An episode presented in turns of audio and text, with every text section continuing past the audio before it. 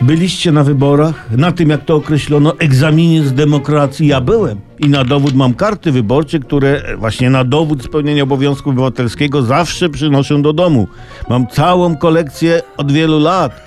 Kiedyś zrobię wystawę wernisaż z alkoholem, żeby szerzyć dobry przykład spełniania obywatelskiego obowiązku. No bo jak wernisaż bez alkoholu? No, takich happeningów się nie robi.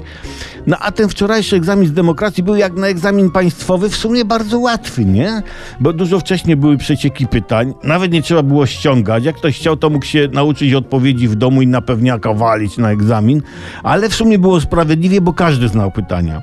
Jedno, jedno pytanie było tylko podchwytliwe. Jak się ktoś wywalił na tym pierwszym właśnie podchwytliwym pytaniu wstępnym, jak się obywatelu nazywacie, gdzie mieszkacie, no to wtedy nie był dopuszczony do egzaminu z demokracji i w zasadzie to słusznie.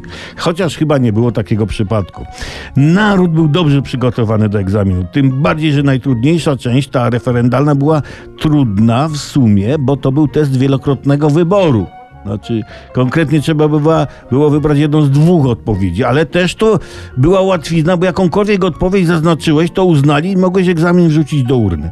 Poza tym to kpina trochę jest, nie? Bo egzamin z demokracji był anonimowy. I teraz nie można ścigać nikogo, kto na arkuszu jakiś głupot ponapisywał, źle coś tam popostawiał i nic. W każdym razie, podsumowując, egzamin zdaliśmy. Co z niego wyniknie, okaże się po opublikowaniu wyników. Poprawka dopiero za 4 lata.